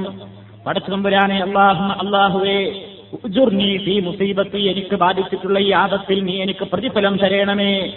വഖ്ലിഫ് ലീ ഖൈറൻ മിൻഹാ, ഇതിനേക്കാൾ ഉത്തമമായ ഒന്നിനെ എനിക്ക് പകരം നൽകണമേ എന്നുകൂടെ പ്രാർത്ഥിച്ചാൽ ഇല്ലാ അഖ്ലഫ അല്ലാഹു ലഹു ഖൈറൻ മിൻഹാ, ഇപ്പോൾ ബാധിച്ച മുസീബത്ത് അതിന്റെ എല്ലാ പ്രയാസങ്ങളിൽ നിന്നും മാറി അവൻ എന്താണ് നഷ്ടപ്പെട്ടതെങ്കിൽ അതിനേക്കാൾ ഉത്തമമായ ഒന്നിനെ അല്ലാഹു തആല നൽകാതിരിക്കുകയില്ല എന്ന്. അതിന് നമുക്ക് സാധിക്കണം. എന്നിട്ട് ഉമ്മു സൽമാ ബീവി പറയുകയാണ്, കാലത്ത് അവർ പറയുന്നു, സഹാബ വനിതയാണ് ഉമ്മു സൽമാ ബീവി, അവർ പറയുന്നു, ഫലമ്മാ മാത അബൂ സലമ, എന്റെ ഭർത്താവ് അബൂ സലമ മരണപ്പെട്ടപ്പോൾ ഖുൽതു, ഞാൻ പറഞ്ഞു, അയ്യുൽ മുസ്ലിമീന ഖൈറുൻ മിൻ നബീ സലമ അവ്വല ബൈത്തിൻ ഹാജറ ഇലാ റസൂലില്ലാഹി സ്വല്ലല്ലാഹു അലൈഹി വസല്ലം, എനിക്ക് ഇനി അബൂസൽമയേക്കാൾ ഉത്തമമായ ഒന്ന് ആരെ കിട്ടാനാണ്? അബൂസൽമയേക്കാൾ, അബൂസൽമ എന്ന എന്റെ നല്ല ഭർത്താവിനേക്കാൾ മുന്തിയ ഒരു ഭർത്താവിനെ എനിക്ക് ആര് തരാനാണ്, എവിടുന്ന് കിട്ടാനാണ്? അദ്ദേഹമാണെങ്കിൽ അവ്വല ബൈത്തിൻ ഹാജറ ഇലാ റസൂലില്ലാഹി സ്വല്ലല്ലാഹു അലൈഹി വസല്ലം, അള്ളാഹുവിന്റെ അടുത്തേക്ക് ഹിജറ പോയ ഒന്നാമത്തെ കുടുംബമാണത്. അത്തരത്തിലുള്ള ഒരാൾ മരിച്ചു, ഇനി എനിക്ക് ആരെ പകരം കിട്ടാനാണ്? ഹദീസിലാണെങ്കിൽ പറയുന്നുവെന്ന്, നിങ്ങൾ ഇങ്ങനെ പറഞ്ഞാൽ നിങ്ങൾക്ക് ഇതിനേക്കാൾ ഉത്തമമായ ഒന്നിനെ കിട്ടുമെന്ന് റസൂൽ പറയുന്നു, എനിക്കിനി ആരെ കിട്ടാനാണ്? അവർ പറയുന്നു. സുമ്മ ഇന്നീ ഖുൽതുഹ, ഏതായാലും ഞാൻ പ്രവാചകൻ പറഞ്ഞതുപോലെ പ്രാർത്ഥിച്ചു. ഫഅഖലഫല്ലാഹു ലി റസൂലുള്ളാഹി സ്വല്ലല്ലാഹു അലൈഹി വസല്ലം, അങ്ങനെ പ്രാർത്ഥിച്ച് എനിക്ക് പിന്നീട് വരനായി അള്ളാഹു എനിക്ക് പകരമായി നൽകിയത് അള്ളാഹുവിന്റെ റസൂലിനെ ആയിരുന്നു, പിന്നെ എനിക്ക് ഭർത്താവായി കിട്ടിയത് എന്ന് ഉമ്മു സൽമാ ബിബി റളിയല്ലാഹു തആല അൻഹ പറയുന്നു. അബൂസൽമ എന്ന ഭർത്താവ് മരിച്ചപ്പോൾ വിധവയായ ഉമ്മു സൽമയെ പിന്നീട് വിവാഹം കഴിച്ചത് അള്ളാഹുവിന്റെ റസൂലായിരുന്നു എന്ന് ചരിത്രത്തിൽ നമുക്ക് കാണാൻ സാധിക്കും. കാലത്ത് അവർ പറയുന്നു, അള്ളാഹുവിന്റെ റസൂൽ എന്റെ അടുക്കലേക്ക് ഹാത്തിബ് ഇബ്നു അബീ ബൽതഅ എന്ന് പറയുന്ന സഹാബിയെ യക്തുബുനി ലഹു, അദ്ദേഹത്തിന് വേണ്ടി വിവാഹം അന്വേഷിച്ചുകൊണ്ട് പറഞ്ഞേച്ചു. ഞാൻ മറുപടി പറഞ്ഞേച്ചു, റസൂലിനോട് പറഞ്ഞേച്ചു, ഇന്നലീ ബിൻസൻ, എനിക്കൊരു മകളുണ്ട്, അവളെ സംരക്ഷിക്കണം എനിക്ക്. അതേപോലെ തന്നെ വാന ഉയൂറും, അല്പം ദേഷ്യമുള്ള പ്രകൃതക്കാരിയുമാണ് ഞാൻ. റസൂലുള്ളാഹിന്റെ ഭാര്യയാകാൻ ഞാൻ കൊള്ളില്ല എന്ന് പറഞ്ഞേച്ചു എന്ന് മറുപടി പറഞ്ഞയച്ചപ്പോ നബിയോട് ഈ ദൂതൻ പോയിട്ട് വിവരം പറഞ്ഞു. അപ്പൊ റസൂലുള്ള പറഞ്ഞ മറുപടി, ഒന്നവളുടെ മകളുടെ പ്രശ്നമല്ലേ, ആരല്ല, അള്ളാഹുവിനോട് നമുക്ക് ദുആ ചെയ്യാം, ആ മകൾക്ക് അള്ളാഹു തആല ഐശ്വര്യം പ്രദാനം ചെയ്യട്ടെ. രണ്ടാമതായി അവളുടെ ദേഷ്യപ്രകൃതം എന്നല്ലേ പറഞ്ഞത്, അവളുടെ ആ ദേഷ്യപ്രകൃതവും ആ ധാരാളമായി ഉയരപിടിക്കുന്ന ആ പ്രകൃതവും ഇല്ലായ്മ ചെയ്യാൻ വേണ്ടി നമുക്ക് അള്ളാഹുവിനോട് ദുആ ചെയ്യാം. ഏതായാലും പ്രവാചകൻ അങ്ങനെ അന്വേഷണത്തിൽ തന്നെ വ്യാപൃതനായി അവസാനം ഉമ്മുസൽമാ ബീവിയെ കല്യാണം കഴിച്ചു എന്ന് ചരിത്രത്തിൽ പറയുന്നു. ഇവിടെ നമുക്ക് ഈ സന്ദർഭമായിട്ട് മനസ്സിലാക്കാനുള്ളത്, ഇങ്ങനെ പ്രാർത്ഥിച്ച ഉമ്മുസൽമാ ബീവി തനിക്ക് പ്രവാചകനെയാണ് പിന്നീട് വരനായി കിട്ടിയത് എന്ന് ഈ സമൂഹത്തെ പഠിപ്പിക്കുകയാണ്. ആ പ്രാർത്ഥനയ്ക്ക് വലിയ മഹത്വമുണ്ടെന്നും നമുക്ക് ബാധിച്ച മുസീബത്തിൽ അല്ലാഹു തആല ഏറ്റവും അധികം നമുക്ക് പ്രതിഫലം നൽകുമെന്നുമൊക്കെ ആ ഹദീസിന്റെയും ചരിത്ര പശ്ചാത്തലത്തിന്റെയും ഇതിലൂടെ നമുക്ക് മനസ്സിലാക്കുവാൻ സാധിക്കുന്നു. നിങ്ങൾ നോക്കൂ, ഏറ്റവും അധികം ക്ഷമ കൈക്കൊണ്ട ഒരു സ്ത്രീ ഉണ്ടായിട്ടുണ്ട് ഈ സമൂഹത്തിൽ. ഈ ലോകത്ത് അങ്ങനെ ക്ഷമിച്ച ഒരു പെണ്ണിനെ നമുക്ക് കാണാൻ സാധ്യമല്ല. മുസ്ലിം ഉമ്മുസ്ലിം എന്ന പേരിൽ അറിയപ്പെടുന്ന ഒരു സഹാബ വനിത, അവരുടെ സംഭവം സുദീർഘമായ ഹദീസിന്റെ കിതാബുകളിൽ കാണാൻ സാധിക്കും. എന്തായിരുന്നു അവർക്ക് സംഭവിച്ചത്? അവർക്ക് അവരുടെ ഭർത്താവായിരുന്നു അബൂ ത്വൽഹ. അബൂ ത്വൽഹയും അതേപോലെ തന്നെ ഉമ്മുസ്ലി, അവർ രണ്ടാളും ദമ്പതികളായി ജീവിച്ചുകൊണ്ടിരിക്കെ കുറച്ചു കാലം കഴിഞ്ഞപ്പോൾ അവർക്കൊരു കുഞ്ഞുണ്ടായി. അബൂ ത്വൽഹയാണെങ്കിൽ പലപ്പോഴും പുറത്തു പോകും, തിരിച്ചുവരും. ഒരിക്കൽ അബൂ അങ്ങനെ ഈ കുട്ടിക്ക് രോഗം പിടിച്ചു. ഈ കുട്ടിക്ക് രോഗം പിടിച്ച് രോഗബാധിതനായി കിടപ്പിലായി. അബൂ ത്വൽഹ ഒരിക്കൽ പുറത്തുപോയി പുറത്തുപോയി വന്നപ്പോഴേക്ക് ഈ കുട്ടി മരിച്ചിട്ടുണ്ട്. ഈ സംഭവം ഒരു പക്ഷേ നമുക്ക് വിശ്വസിക്കാൻ സാധിച്ചില്ലെന്ന് വരാം. അത്രമാത്രം ലോക ചരിത്രത്തിൽ നമുക്ക് ഇങ്ങനെ തെരഞ്ഞാൽ ആളെ കാണില്ല. ഉമ്മു സുലൈം എന്ന പേരുള്ള ഈ സഹാബാവനിത ക്ഷണിച്ച ക്ഷമ ലോക ചരിത്രത്തിൽ തുല്യതയില്ലാത്തതാണ്. നിങ്ങൾ നോക്കൂ, അവരുടെ കുട്ടി മരിച്ചപ്പോൾ അവരെന്ത് ചെയ്തു? കുട്ടി മരിച്ചു എന്ന് കണ്ട ഉടനെ അവർ തന്നതിന്റെ പരിചരണം ഏറ്റെടുത്ത് കുട്ടിയെ വീടിന്റെ ഒരു ഭാഗത്തേക്ക് മാറ്റിക്കിടത്തി കുട്ടിയെ വീടിന്റെ ഒരു ഭാഗത്തേക്ക് മാറ്റി പുതപ്പിച്ച് കിടത്തി. ഭർത്താവ് അബൂ ത്വൽഹ വൈകുന്നേരം കയറി വരുമ്പോൾ അവർ തന്റെ ഭർത്താവിനെ സ്വീകരിക്കാൻ വേണ്ടി നല്ല ആടയാഭരണങ്ങൾ അണിഞ്ഞുകൊണ്ട് കാത്തിരിക്കുകയാണ്. നല്ല ഡ്രസ്സിൽ നല്ല ആഹാരം പാകം ചെയ്തുകൊണ്ട് തന്റെ ഭർത്താവിനെ കാത്തിരിക്കുകയാണ് ഈ പെണ്ണ്. കുട്ടിയാണെങ്കിൽ മരിച്ചിട്ടുണ്ട്. കുട്ടിയെ ഒരു ഭാഗത്തേക്ക് മാറ്റി കിടത്തിയിരിക്കുന്നു. അബൂ ത്വൽഹ കയറി വന്നപ്പോൾ ഉമ്മുസ്ലൈമിനോട് ചോദിച്ചു, കൈഫൽ ഗുലാം, നമ്മുടെ കുട്ടിക്ക് എങ്ങനെയുണ്ട്? കുട്ടിയുടെ അസുഖവിവരമാണ് ചോദിക്കുന്നത്. ഉമ്മുസ്ലൈം പറഞ്ഞു, ഖദ് ഹദഅത് നഫ്സുഹു വ അർജു അൻ യകൂന ഖദ് ഇസ്തറാഹ, അവനിപ്പോ സുഖാണെന്നാണ് ഞാൻ വിചാരിക്കുന്നത്. ഉമ്മുസ്ലൈം മറുപടി കൊടുക്കുകയാണ് ഭർത്താവിന്, അവന്റെ പ്രശ്നങ്ങളൊക്കെ അവസാനിച്ചിരിക്കുന്നു, അവനിപ്പോൾ ശാന്തനാണ്, അവന്റെ എല്ലാ പ്രയാസങ്ങളും തീർന്നിരിക്കുന്നു, അവനിപ്പോൾ സുഖമാണെന്നാണ് ഞാൻ വിചാരിക്കുന്നത്. ഇതാണ് ഭർത്താവിനോട് കൊടുത്ത മറുപടി. കുട്ടി മരിച്ചു എന്ന വിവരം അപ്പൊ പറഞ്ഞില്ല. അങ്ങനെ ഭർത്താവിന് ഭക്ഷണം ഉണ്ടാക്കി കൊടുത്തു. അവർ രണ്ടുപേരും കൂടെ അന്നത്തെ രാത്രിയിൽ ശയിച്ചു എന്നാണ് ചരിത്രം നമുക്ക് പഠിപ്പിച്ചിരുന്നത്. അതുവരെയും നേരം പുലരുവോളവും ഈ ഭാര്യ പറഞ്ഞില്ല നമ്മുടെ മോൻ മരിച്ചിരിക്കുന്നുവെന്ന്. പുലർച്ചെ രാവിലെ അബൂ ത്വൽഹ റളിയല്ലാഹു തആല അന്ന് കുളിച്ചു, വലിയ ശുദ്ധിയിൽ നിന്നുള്ള കുളി കുളിച്ചു. കുളിച്ച് ആ സമയത്ത് പള്ളിയിലേക്ക് പുറപ്പെടാൻ നിൽക്കുന്ന സമയത്താണ് ഉമ്മു സുലൈം പറഞ്ഞു ഒരു ചോദ്യം ചോദിച്ചു, അല്ലയോ അബൂ ത്വൽഹ, ഞാൻ നിങ്ങളോടൊരു കാര്യം പറഞ്ഞാൽ നിങ്ങൾ വിഷമിക്കുമോ? ഇല്ല. എന്താണ് പ്രശ്നം? അവരവതരിപ്പിച്ചു, ആരുടെയെങ്കിലും അടുക്കൽ നമ്മളൊരു സാധനം സൂക്ഷിക്കാൻ ഏൽപ്പിച്ചാൽ അയാൾ തിരിച്ചു വന്നത് ചോദിച്ചാൽ നമ്മൾ കൊടുക്കേണ്ടതല്ലേ? ഇതാണ് ആദ്യത്തെ ചോദ്യം തന്നെ. കുട്ടി മരിച്ചു എന്നല്ല പറയുന്നത്. നമ്മുടെ അടുക്കൽ ഒരാളൊരു സാധനം സൂക്ഷിക്കാൻ ഏൽപ്പിച്ചാൽ അയാൾ തിരിച്ചു വന്ന സാധനം തിരിച്ചു വേണമെന്ന് പറയുമ്പോൾ നമ്മൾ കൊടുക്കാൻ മടിക്കുന്നൊരു വിഷമമാണോ? നമുക്കതിൽ സങ്കടപ്പെടേണ്ട ആവശ്യമുണ്ടോ? അബൂ ത്വൽഹ റളിയല്ലാഹു തആല എന്ന് പറഞ്ഞു, ഇല്ല ഉമ്മു സുലൈം, എന്താണ് നീ ഉദ്ദേശിക്കുന്നത്? അപ്പൊ അവർ പറഞ്ഞു സമാധാനമായിട്ട്, എന്നാൽ അള്ളാഹു അള്ളാഹു നമുക്കൊരു മോനെ സൂക്ഷിക്കാൻ തന്നിരുന്നു, അള്ളാഹു മടക്കി വിളിച്ചിരിക്കുന്നു, അവൻ ഇന്നലെ മരിച്ചുപോയി. ആ വിവരം അബൂ ത്വൽഹ മനസ്സിന് വല്ലാത്ത വിഷമമായി. അവരാണെങ്കിൽ ഈ തലേ ദിവസം അവർ ശയിച്ചിട്ടുണ്ട്. കുളിച്ചു വൃത്തിയായി റസൂലുള്ളാഹിയുടെ പള്ളിയിൽ സുബഹി നമസ്കരിക്കാൻ ജമാഅത്തിന് പോയി. നിസ്കാരം കഴിഞ്ഞ് നബിയോട് പറഞ്ഞു നടന്ന സംഭവങ്ങളൊക്കെ. ആ അവസരത്തിൽ അള്ളാഹുവിന്റെ റസൂൽ പറഞ്ഞു, ലഅല്ലല്ലാഹു തആല അൻ യുബാരിക ലകുമാ ഫീ ലൈലതികുമാ, അല്ലാഹു സുബ്ഹാനഹു വ തആല നിങ്ങളുടെ ഇന്നലെ കഴിഞ്ഞ രാത്രിയിൽ നിങ്ങൾക്ക് ബർക്കത്ത് ചൊരിയട്ടെ. നിങ്ങൾ ഇന്നലെ കഴിഞ്ഞുകൂടിയ ആ രാത്രിയിലെ ആ രാത്രിയിൽ നിങ്ങൾക്ക് അല്ലാഹു തആല ബർക്കത്ത് ചൊരിയട്ടെ എന്ന് പ്രാർത്ഥിക്കുന്നു. ആ പ്രാർത്ഥനയുടെ ഫലമായി അൻസാരികളിൽപ്പെട്ട ഒരു സ്വഹാബി പറയുകയാണ്, ഫറഅയ്തു ലഹു തിസ്അത ഔലാദിൻ കുല്ലുഹും ഖദ് ഖറഉൽ ഖുർആന, പിന്നീട് ഉമ്മു സുലൈം പല പ്രാവശ്യമായി ഒമ്പത് കുട്ടികളെ ഗർഭം ധരിച്ചുവെന്നും ആ ഒമ്പത് കുട്ടികളും ഖുർആൻ മനഃപ്പാഠമുള്ള പരിശുദ്ധ ഖുർആനിനെപ്പറ്റി നല്ല വിവരമുള്ള പണ്ഡിതന്മാരായ ഒമ്പത് ആൺകുട്ടികളെ പടച്ചവനവർക്ക് പകരമായി നൽകിയെന്ന് ഹദീസിന്റെ കിതാബുകളിൽ ഇമാം ബുഖാരിയും മുസ്ലിമും ഒക്കെ റിപ്പോർട്ട് ചെയ്ത ഹദീസിൽ നമുക്ക് കാണാൻ സാധിക്കുന്നു. നിങ്ങൾ ആലോചിച്ച് നോക്കൂ, ഇത് നിങ്ങൾക്ക് വിശ്വസിക്കാൻ കഴിയുന്നുണ്ടോ? കുട്ടി മരിച്ചവിടെ കിടത്തിയിട്ട് ഭർത്താവിന്റെ കൂടെ അവർ ജീവിക്കുകയാണ്.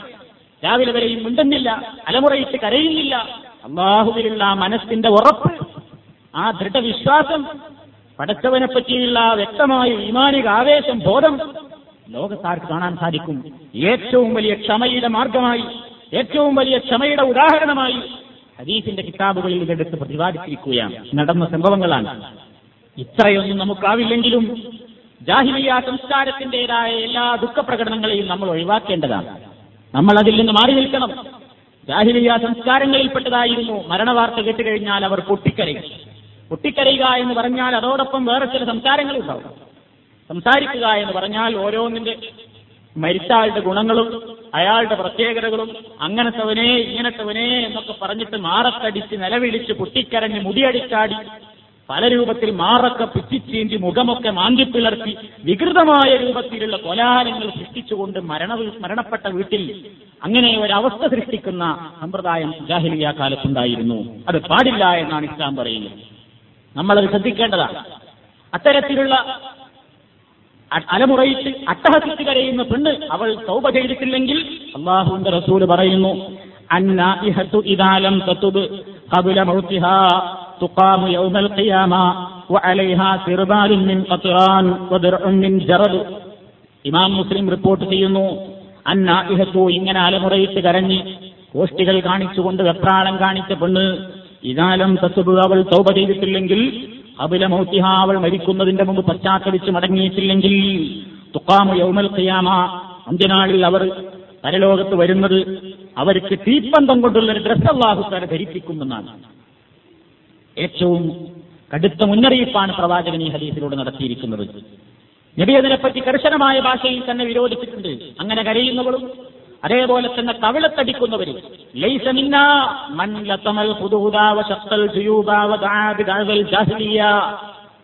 അള്ളാഹുവിന്റെ റസൂൽ പറയുന്നു, ലൈസ മിന്നാ, നമ്മിൽപ്പെട്ടവനല്ല, എന്റെ സമൂഹത്തിലെ പെടില്ല. ആര്? മൻ ലതമൽ ഹുദൂദ്, കവളത്തടിക്കുന്നവൻ. എങ്ങനെ? മരണവാർത്ത കേട്ടാൽ കവളിലൊക്കെ തല്ലിയിട്ടാണ് ഗുണഗണങ്ങൾ പറഞ്ഞിട്ട് കരയാ. പല സമൂഹങ്ങളിലും പല ജാതിക്കാരും നമ്മളത് കാണാറുണ്ട്. മുഖത്തൊക്കെ അടിച്ചിട്ട് പറയും, നെഞ്ചത്തടിക്കും, കിട്ടിയ വസ്തുവെടുത്ത് നെഞ്ചത്തടിക്കും. എന്നിട്ട് രണ്ട് കൈകൊണ്ടും നെഞ്ചത്തെങ്ങനെ പട്ടയ പട്ടയുള്ള അടി അടിച്ചുകൊണ്ടാണ് പലരും കരയാ. അവർ നമ്മിൽപ്പെട്ടവരല്ല. വശത്തൽ ജിയൂബ്, അണിഞ്ഞിരിക്കുന്ന ഡ്രസ്സ് മാറി കീറും. ജാഹിലിയ്യ ജാഹിലിയ്യ കാലത്തുള്ളതുപോലെ ഓരോ നെഞ്ഞിപ്പെറുക്കിക്കൊണ്ട് കരയുന്ന സമ്പ്രദായം ഇത് കർശനമായി വിരോധിച്ചിരിക്കുകയാണ്. മരണപ്പെട്ടതിന് പേരിൽ തലമുട്ടയടിക്കുന്ന സംസ്കാരമുണ്ട് ചിലയിടങ്ങളിൽ. തലമുട്ടയടിക്കും ദുഃഖപ്രകടനത്തിന്റെ പേരിൽ. മുടിയഴിച്ചാടും ചിലയിടങ്ങളിൽ. ചിലയിടത്ത് പുരുഷന്മാർ ദുഃഖാചരണത്തിന്റെ പേരിൽ താടി മുടിയൊക്കെ നീട്ടി കുറെ ദിവസം എണ്ണ ഉപയോഗിക്കാതെ നടക്കും. ഇതൊക്കെ പിശാചിന്റെ സംസ്കാരങ്ങളാണ്. ഇത് പിന്നെ മരണം കഴിഞ്ഞ് ദുഃഖമൊക്കെ മാറിയിട്ട് താടി വടിക്കും. താടി വടിക്കലേതായിരുന്നാലും അത് ഏത് സമയത്തും പാടില്ലാത്തൊരു കാര്യമാണ്. എപ്പോഴായിരുന്നാലും അത് പാടില്ലാത്തൊരു കാര്യമാണെങ്കിൽ താടി വടിക്കരുത്. പെണ്ണുങ്ങളാരും അതിന് പ്രോത്സാഹനം കൊടുക്കരുത്. പുതിയാപ്പിളാരോട് നിങ്ങൾ താടി വടിക്കണമെന്നോ അല്ലെങ്കിൽ അതിനു വേണ്ടിയുള്ള പ്രോത്സാഹനമൊന്നും കൊടുക്കരുത്. താടി വളർത്താനുള്ള പ്രോത്സാഹനം കൊടുക്കാനാണ് ഇസ്ലാമിലുള്ളത്. അത് സാന്ദർഭികമായി ഉണർത്തിയെന്ന് മാത്രം. അപ്പൊ ദുഃഖാചരണത്തിന്റെ പേരിൽ ഇങ്ങനെ ഇത്തരത്തിലുള്ള മുടിനീട്ടലും മുട്ടയടിക്കലും അതേപോലെ തന്നെയുള്ള സംസ്കാരങ്ങളൊക്കെ ഇസ്ലാമികമായ സംസ്കാരങ്ങളല്ല എന്ന് നമ്മൾ മനസ്സിലാക്കിയിരിക്കേണ്ടതാണ്. എന്നാലോ ഇങ്ങനെയൊക്കെ പാടില്ല എന്നൊക്കെ പറയുമ്പോൾ നമുക്കൊരു സംശയം ഉണ്ടാകും. ഏതായിരുന്നാലും കരയുന്നത് അനുവദനീയമാണോ? അനുവദനീയമാണ്, തീർച്ചയായും അനുവദനീയമാണ്. കാരണം മനുഷ്യനാണെങ്കിൽ കല്ലല്ലാത്ത ഹൃദയത്തിന്റെ ഉടമയാണെങ്കിൽ കരയും, കണ്ണുനീർ വരും, ദുഃഖമുണ്ടാകും, സങ്കടമുണ്ടാകും. അതിൽ യാതൊരു സംശയവുമില്ല. ഇസ്ലാമിൽ അത് വിരോധിക്കപ്പെട്ട കാര്യമല്ല. ഈ ലോകത്ത് ഏറ്റവും കൂടുതൽ ക്ഷമിക്കുവാൻ വേണ്ടി ആഹ്വാനം നടത്തിയ, ക്ഷമയുടെ കേന്ദ്രവും കേദാരവുമായ അഷ്റഫുൽ ഖൽഖ് സല്ലല്ലാഹു അലൈഹി വസല്ലമിന് തന്റെ മനസ്സിനെ നിയന്ത്രിക്കാൻ സാധിച്ചിട്ടില്ല. അവിടുന്ന് കരഞ്ഞിട്ടുണ്ട്, അവിടുന്ന് സങ്കടപ്പെട്ടിട്ടുണ്ട്, അവിടുന്ന് കണ്ണുനീർ ഒഴുക്കിയിട്ടുണ്ട്. ധാരാളം ചരിത്രങ്ങൾ നമുക്ക് കാണാൻ സാധിക്കും. നബി സല്ലല്ലാഹു അലൈഹി വസല്ലമിന്റെ സംഭവം തന്നെ നോക്കൂ. ഉസാമ ഇബ്നു സൈദ് റളിയല്ലാഹു തആല അൻഹു പറയുന്നു, കുന്നാ ഇബ്നു നബി സല്ലല്ലാഹു അലൈഹി വസല്ലം, ഞങ്ങൾ ഒരിക്കൽ നബി സല്ലല്ലാഹു അലൈഹി വസല്ലമിന്റെ അടുക്കലായിരിക്കെ فارسلت إليه إحدى بناته تدعوه وتخبره أن صبيا لها أو ابنا لها في الموت. നബിയോട് പറഞ്ഞയച്ചു ഒരു മകള്, നബിയെ നമ്മുടെ ഒരു കുട്ടീത മരിക്കാനായിട്ടുണ്ട്, അതുകൊണ്ട് നബിയെ നിങ്ങൾ വരണം എന്ന് നബിയോ നബിയുടെ അടുത്തേക്ക് നബിയുടെ ഒരു മകള് തന്റെ കുട്ടി മരിക്കുന്ന സാഹചര്യത്തിൽ ആളെ പറഞ്ഞയച്ചു. അപ്പൊ നബി പറഞ്ഞു ഈ മരണത്തിന്റെ വാർത്ത പറയാൻ വേണ്ടി വന്ന ആളോട് നബി പറഞ്ഞേച്ചു ഇർജി ഇലൈഹ, നീ അവളുടെ അടുത്തേക്ക് തന്നെ മടങ്ങിപ്പോകൂ. ഫാഖ്ബിർഹാ, എന്നിട്ട് നീ അവളോട് പറയണം ഇന്ന ലില്ലാഹി മാ അഖദ വലഹു മാ അഅതാ വകുല്ലു ശൈഇൻ ഇൻദഹു ബിഅജലിൻ മുസമ്മാ ഫമുർഹാ ഫൽതസ്ബിർ വൽതഹ്തസിബ്. അവളോട് ക്ഷമിക്കാൻ പറ. പടച്ചവനുള്ളതാണ്, അള്ളാഹു നമുക്ക് നൽകിയതൊക്കെ പടച്ചവൻ ഉദ്ദേശിക്കുമ്പോൾ തിരിച്ചെടുക്കാൻ അവന് സ്വാതന്ത്ര്യമുണ്ട്. ഏതൊരു വസ്തുവിനും അള്ളാഹുവിങ്കിൽ ഒരു നിശ്ചയിക്കപ്പെട്ട അവധിയുണ്ട്. ആ അവധിയെത്തിയാൽ അവൻ തിരിച്ചു വിളിക്കും. അതുകൊണ്ട് മകളോട് ക്ഷമിക്കാൻ പറയൂ, പടച്ചവന്റെ പ്രതിഫലത്തെ ആഗ്രഹിച്ചുകൊണ്ട് ക്ഷമ കൈക്കൊള്ളാൻ പറയൂ എന്നാണ് രോഗവിവരം, മരണാസന്നമായ രോഗവിവരം എന്നാ പറയാൻ വേണ്ടി വന്ന ദൂതനോട് നബി പറഞ്ഞേച്ചു.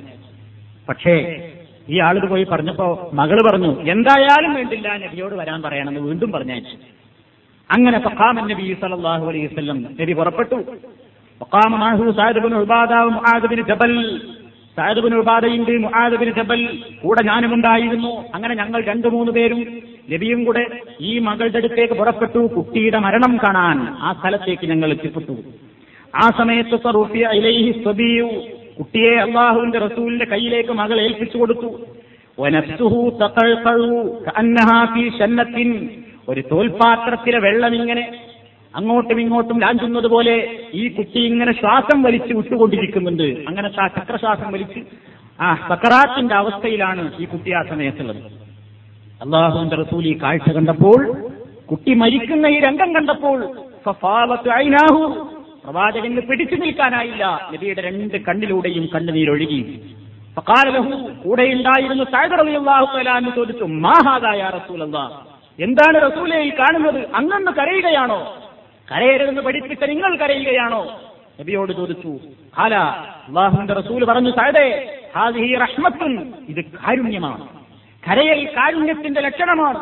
ജഅലഹുല്ലാഹു ഫീ ഇബാദി ഖുലൂബി ഇബാദിഹി, അല്ലാഹു അവന്റെ ദാസന്മാരുടെ ഹൃദയങ്ങളിൽ നിക്ഷേപിക്കുന്ന കരുണയാണിത്. വഇന്നമാ യർഹമുല്ലാഹു മിൻ ഇബാദിഹി റഹ്മാ, കരുണയുള്ളവരോടെ അല്ലാഹുവും കരുണ കാണിക്കുകയുള്ളൂ എന്ന് നബി പലപ്പോഴും കരഞ്ഞിട്ടുണ്ട്. ഇബ്രാഹിം എന്ന കുട്ടി, നബിയുടെ തന്നെ പൊന്നോമനപുത്രൻ ആകെയുണ്ടായിരുന്ന ഇബ്രാഹിം എന്ന കുട്ടി മരിക്കുന്ന സമയം നബി സല്ലല്ലാഹു അലൈഹി വസല്ലം കരയുകയാണ്. ആ സമയത്ത് അബ്ദുറഹ്മാൻ ഇബ്നു ഔഫ് റളിയല്ലാഹു തആല അൻഹു ചോദിക്കുന്നു വഅൻത യാ റസൂലല്ലാഹ്, അല്ലാഹുവിന്റെ റസൂലേ താങ്കളും കരയുമോ? നിങ്ങളും കരയുകയാണോ ഈ സമയത്ത്? അപ്പോൾ റസൂൽ പറഞ്ഞു ഇബ്നു ഔഫേ ഇന്നഹാ റഹ്മത്തുൻ, ഇതൊരു കാരുണ്യമാണ്. ഇന്നൽ ഐന തദ്മഉ, കണ്ണിൽ നിന്ന് കണ്ണുനീർ വരും. വൽ ഖൽബ യഹ്സനു, ഹൃദയത്തിൽ ദുഃഖമുണ്ടാകും. പക്ഷേ അതുകൊണ്ടൊന്നും വലാ നഖൂലു ഇല്ലാ മാ യർദാ റബ്ബുനാ, നമ്മുടെ റബ്ബ് തൃപ്തിപ്പെടുന്നതല്ലാതെ നമ്മൾ പറയാൻ പാടില്ല. കരയാം, ദുഃഖം പ്രകടിപ്പിക്കാം, വിഷമമുണ്ടാകും, തേങ്ങലുകൾ ഉണ്ടാകും, വളരെ പ്രയാസങ്ങൾ ഉണ്ടാകും. പക്ഷേ അതുകൊണ്ട് നമ്മൾ എന്ത് ചെയ്യരുത്? അത് പരിധി വിട്ടുകൊണ്ട് വേണ്ടാത്ത സംസാരങ്ങൾ പറയുകയോ പടച്ചറബ് പൊരുത്തപ്പെടാത്ത വാക്കുകൾ ഉപയോഗിക്കുകയോ ചെയ്യാൻ പാടില്ല. നല്ല കാര്യങ്ങൾ മാത്രമേ ആ സമയത്ത് നമ്മൾ പറയാൻ പാടുള്ളൂ. ജഅഫർ റളിയല്ലാഹു തആല അൻഹുവിന്റെ കാലത്ത് ജഅഫർ റളിയല്ലാഹു തആല അൻഹു മരണപ്പെട്ടപ്പോൾ കുടുംബക്കാരായ സ്ത്രീകളൊക്കെ ഉറക്കെ കരയാൻ തുടങ്ങി. നബി സല്ലല്ലാഹു അലൈഹി വസല്ലം ആളെ പറഞ്ഞയച്ചു, ആ പെണ്ണുങ്ങളോടൊന്നും മിണ്ടാതിരിക്കാൻ പറയൂ, ആ സ്ത്രീകളോട് ഇങ്ങനെ അലമുറയിട്ട് പൊട്ടിക്കരയരുതെന്ന് പറയൂ, ഏങ്ങലടിച്ച് കരഞ്ഞ് പ്രശ്നങ്ങൾ ഉണ്ടാക്കരുതെന്ന് പറയൂ എന്ന് പറഞ്ഞയച്ചപ്പോൾ ഈ പെണ്ണുങ്ങൾ മാറ്റുന്നില്ല. അന്നേരം നബി സല്ലല്ലാഹു അലൈഹി വസല്ലം പറഞ്ഞു ഫഹ്തു ഫീ അഫ്വാഹിഹിൻ തുറാബ്, എന്നാൽ അവരുടെ വായകളിലേക്ക് മണ്ണ് വാരി എറിയൂ. അത്ര കർശനമായിട്ടാണ് പ്രവാചകൻ അതിനെ കൽപ്പിച്ചത്. ഉമർ ഖത്താബ് റളിയല്ലാഹു തആല അൻഹു ഇങ്ങനെ കരയുന്നവരെ കണ്ടാൽ യദ്രിബു ഫീഹി ബിൽ അഖാ വയർമീ ബിൽ ഹിജാറത്തി വയഹ്തി ബിത്തുറാബി, ഇമാം ബുഖാരി റിപ്പോർട്ട് ചെയ്യുന്നു. ഉമർ ഖത്താബിന്റെ പതിവായിരുന്നു ഇങ്ങനെ കരയുന്നവരെ കണ്ടാൽ അദ്ദേഹം തന്റെ കയ്യിലുള്ള വടി കൊണ്ട് അടിക്കാറുണ്ടായിരുന്നു, കല്ലെടുത്തെറിയാറുണ്ടായിരുന്നു, മണ്ണ് വാരി അവരുടെ വായിലെറിയാറുണ്ടായിരുന്നു എന്നൊക്കെ കാണാൻ സാധിക്കുന്നു. ഇതൊക്കെ നമ്മൾ ശ്രദ്ധിക്കേണ്ടുന്ന കാര്യങ്ങളാണ്. ഇത്തരത്തിലുള്ള ഒരൊറ്റ ആചാരങ്ങളിലേക്കും സംസ്കാരങ്ങളിലേക്കും നമ്മൾ പോകാൻ പാടില്ല. ക്ഷമിക്കാൻ സാധിക്കണം. ആ സമയത്തുള്ള ക്ഷമയാണ് ഏറ്റവും അധികം വീര്യമുള്ളതെന്ന് നമ്മൾ മനസ്സിലാക്കിയിരിക്കണം. ക്ഷമിക്കാൻ സാധിക്കുന്നില്ലെങ്കിൽ നമുക്കവിടെ പരാജയപ്പെടുകയായി പരാജയപ്പെടുന്നൊരവസ്ഥയാണുള്ളതെങ്കിൽ നമുക്കതുകൊണ്ട് ബുദ്ധിമുട്ടാണുള്ളത്. നമ്മുടെ പ്രവർത്തനങ്ങൾ തന്നെ പൊളിഞ്ഞു പോകാൻ, നമ്മുടെ പ്രതിഫലത്തിൽ അത് ഏറ്റവും അധികം കുറവ് വരുത്താൻ സഹായകമാകുന്ന ഏറ്റവും കനത്ത താക്കീതാണ് നബി സല്ലല്ലാഹു അലൈഹി വസല്ലം നടത്തിയിരിക്കുന്നത്. അതുകൊണ്ട് ഈ വക കോലാഹലങ്ങളിൽ നിന്ന് മാറി നിന്നുകൊണ്ട് വളരെയധികം നിഷ്ഠയോടുകൂടി നമ്മൾ ആ സമയത്ത് എന്താണ് ചെയ്യേണ്ടത്? പ്രാർത്ഥനാ മനസ്ഥിതിയോടുകൂടെ നമ്മൾ അവിടെ നിൽക്കുകയാണ് ചെയ്യേണ്ടത്. ഒരു മയ്യത്തിനെ സന്ദർശിക്കുമ്പോൾ നമ്മൾ ശ്രദ്ധിക്കേണ്ടുന്ന കാര്യം അതാണ്. അവിടെ വെച്ച് നല്ലതല്ലാതെ പറയരുത്. അല്ലാഹുവിന്റെ റസൂൽ പറഞ്ഞിട്ടുണ്ട്, ഇദാ ഹളർതുൽ മയ്യിത ഫഖൂലു ഖൈറാ ഇന്നൽ മലായികത യുഅ്മിനൂന അലാ മാ തഖൂലൂൻ. നിങ്ങളൊരു മയ്യത്തിന്റെ അരികിൽ എത്തിയാൽ, മയ്യത്തിന്റെ സമീപത്ത് നിങ്ങൾ എത്തിയാൽ, ഫഖൂലു ഖൈറാ, നിങ്ങൾ നല്ലത് മാത്രമേ പറയാവൂ. എന്താണ് കാരണം? ഇന്നൽ മലായികത, നിശ്ചയമായും പടച്ച റബ്ബുലാന്റെ റഹ്മത്തിന്റെ മലക്കുകൾ, യുഅ്മിനൂന അലാ മാ തഖൂലൂന, നിങ്ങൾ അവിടെ വെച്ച് പറഞ്ഞുകൊണ്ടിരിക്കുന്ന കാര്യങ്ങൾക്ക് ആമീൻ ആമീൻ എന്ന് പറഞ്ഞുകൊണ്ട് നിങ്ങളുടെ ദുആക്ക് മലക്കുകൾ പോലും ആമീൻ പറയുന്ന സദസ്സാണത്. അതുകൊണ്ട് നല്ലതിനു വേണ്ടി മാത്രം പ്രാർത്ഥിക്കുക എന്ന് നബി സല്ലല്ലാഹു അലൈഹി വസല്ലം പഠിപ്പിക്കുന്നു. അങ്ങനെ മയ്യത്തിനെ സന്ദർശിക്കുമ്പോൾ ആ അവസരത്തിൽ പ്രാർത്ഥനയുണ്ടായിരിക്കുക എന്നുള്ളതാണ് ഇസ്ലാമിന്റെ നിയമം. അതേപോലെ മയ്യത്ത് സന്ദർശിക്കുമ്പോൾ മറ്റു പല നിയമ